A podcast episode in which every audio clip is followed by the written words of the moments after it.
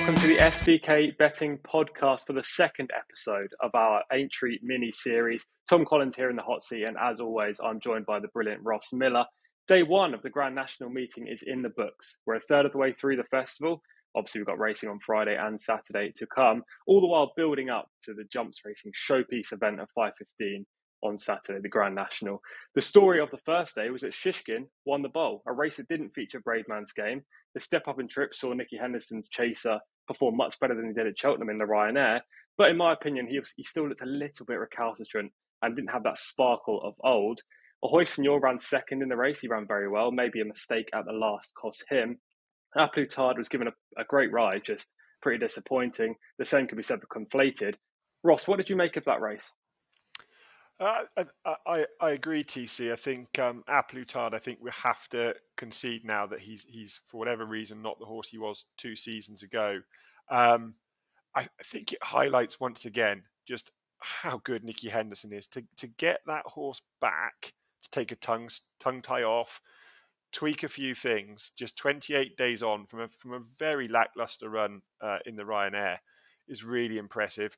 And I would also just point out, I mean, I I'm a big fan of Nico de Boinville, and I get quite frustrated when I read on Twitter that you know he's not very strong in a finish. Well, he was plenty strong enough there.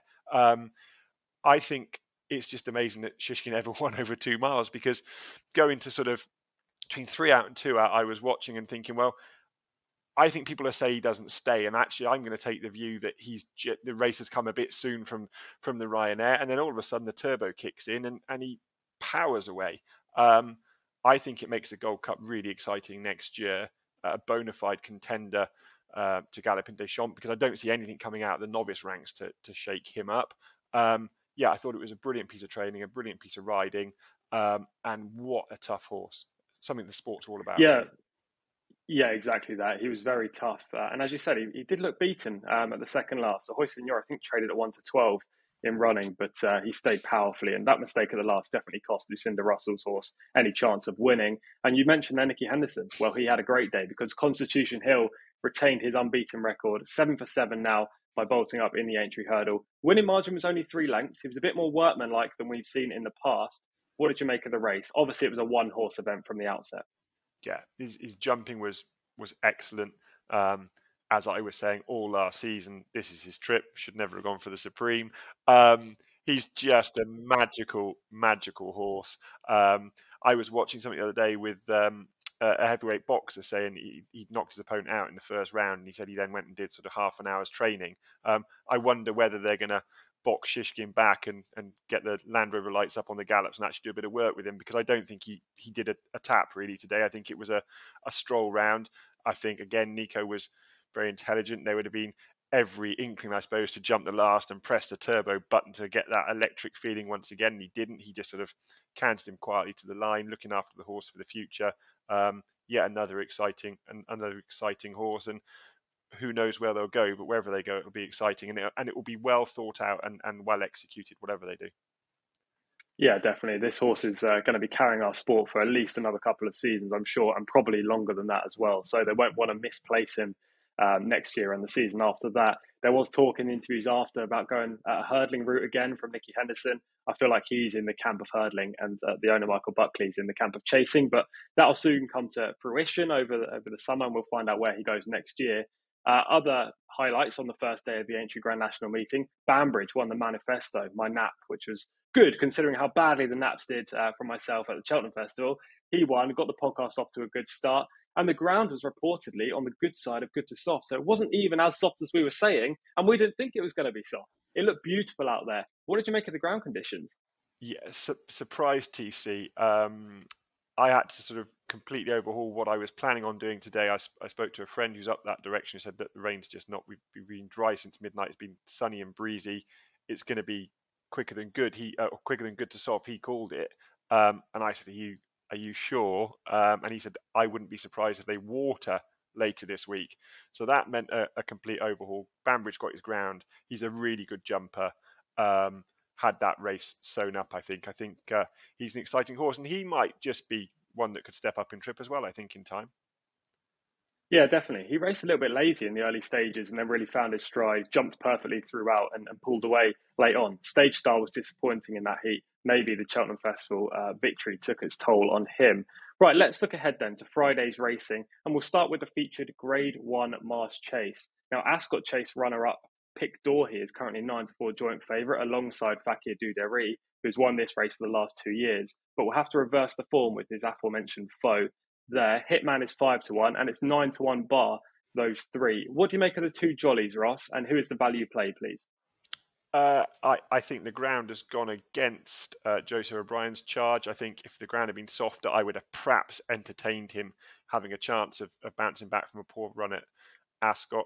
I think on this ground, this looks like a, an ideal setup for Pic D'Orhy. I've got to be honest. I was against him earlier in the week when we thought it was going to be soft, but this nice ground, he's going to bounce off that. The one concern is that maybe he's looked better right-handed, but I think he he did run well at Newbury when he when he fell. He was running a mighty race actually and just launched at one as a novice.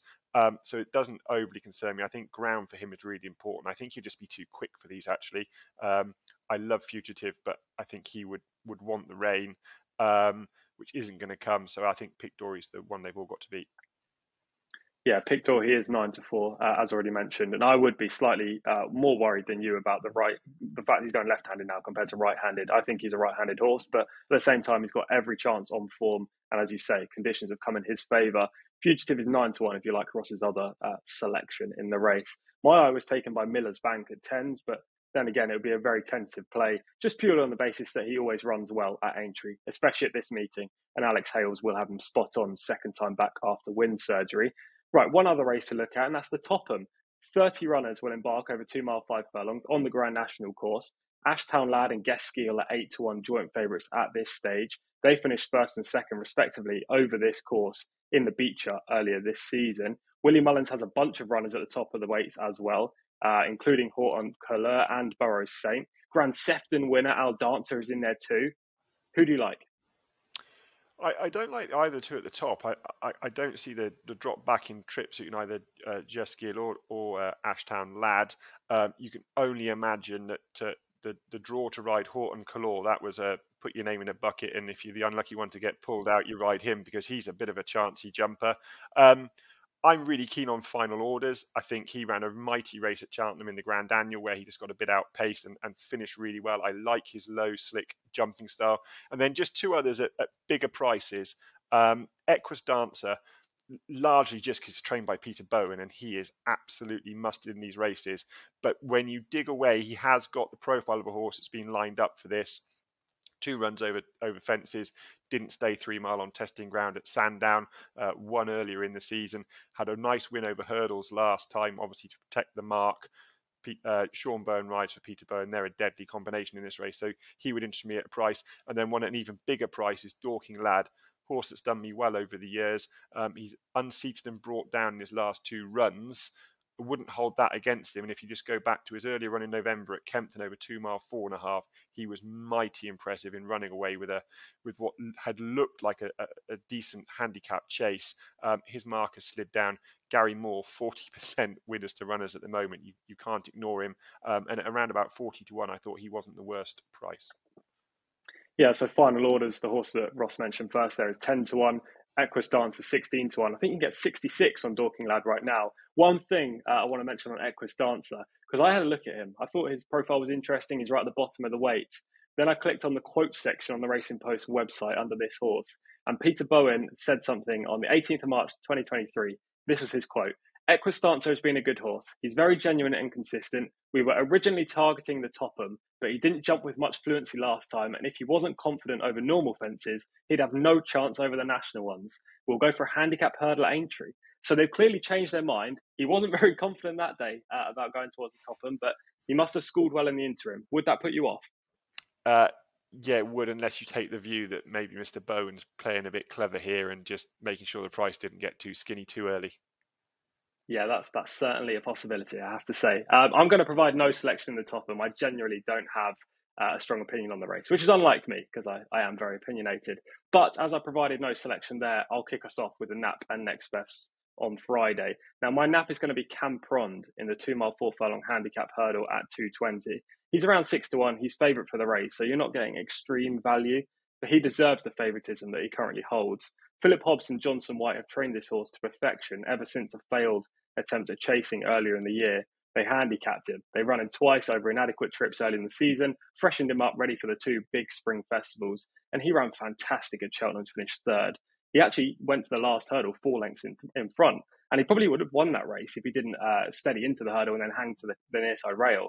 Eventually, only went down by half a length. Now he's going to Aintree, his favourite course. And if you look back historically at, at Camprond's uh, plan, race planning and campaigning, in 2021, he ran extremely well in March, followed up with a fantastic performance in April at this track. He finished second in the conditional event, also run tomorrow. Then in 2022, he won, and then he went to Punchestown and won there at the Punchestown Festival in a hugely competitive handicap hurdle. I think April is his month, in Camprond is going to be a strong selection for me in the 220. And my next best is going to be in the other handicap hurdle at 515, and that will be JPR One. Now, he's around 10 to 1 right now backing the Tizzard horses at Aintree's Grand National meeting is my main angle, I would say, at this time of year.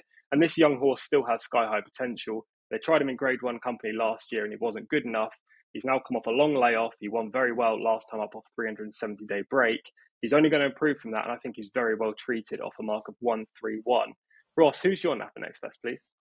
Well, I'm with you on uh, JPR One TC. Um, I think he's going to love that ground. And so, yeah, absolutely with you on him. The nap is Luccia. I'm going to give her another chance. I just think things didn't happen for her at Cheltenham. Back on better ground. Nicky Henderson has, has referenced that she's had a better prep into this race than she did for Cheltenham. Um, I just think this doesn't look a deep grade one. I think she's got bags of speed, um, and I think she'll bounce back to to winning ways in that and then I'm taking you on with my next best. Uh, I, I, could have gone with Iroko, but I mentioned him on the on the longer pod with Jess, so I thought I'd throw another one in. So the next best is in the 220, and it's Captain Combi, uh, who I thought was travelling beautifully into the race in the Coral uh, Hurdle at, at Cheltenham. Came there swinging and then found absolutely nothing off the bridle on softer ground. I'm hoping this better ground and a better prep, maybe something came to light after Cheltenham, We'll see him in better effect. He still looks nicely handicapped, um, and I think better ground, flatter track. Back at a track where he was running a mighty race in the Mersey Hurdle last year when tipping up two out. He certainly wasn't done with it at that point when in fourth, um, so I'll give him a chance as my next best in the 220. Yeah, Luccia's 4 to 1 in the 255, Captain Combi around 12 to 1 right now in the 220. Regular viewers of this podcast will know all about SBK's previous offer for new customers, but we have a new offer that you shouldn't be missing out on, and that is bet £10, get £20 for new customers. Create your account and definitely take the most, uh, make the most of that offer. As always, thank you very much for listening to our podcast. This is episode two of three in the Aintree mini series. If you just want to listen to genuine uh, general podcasts, we have um, a weekly podcast every Thursday for Saturday's action. So make sure you subscribe below so you don't miss out on any of our content. Whack us a like as well; it's appreciated. Um, moving forward, we need more, more winners at Aintree, Ross. Uh, hopefully, we're going to produce them on Friday, and then definitely in the Grand National. Grand National preview in episode three. Definitely don't miss that one. It's going to be a cracker, one of the best, hopefully, that we've ever done. We'll be back for that tomorrow. Until then, be very lucky.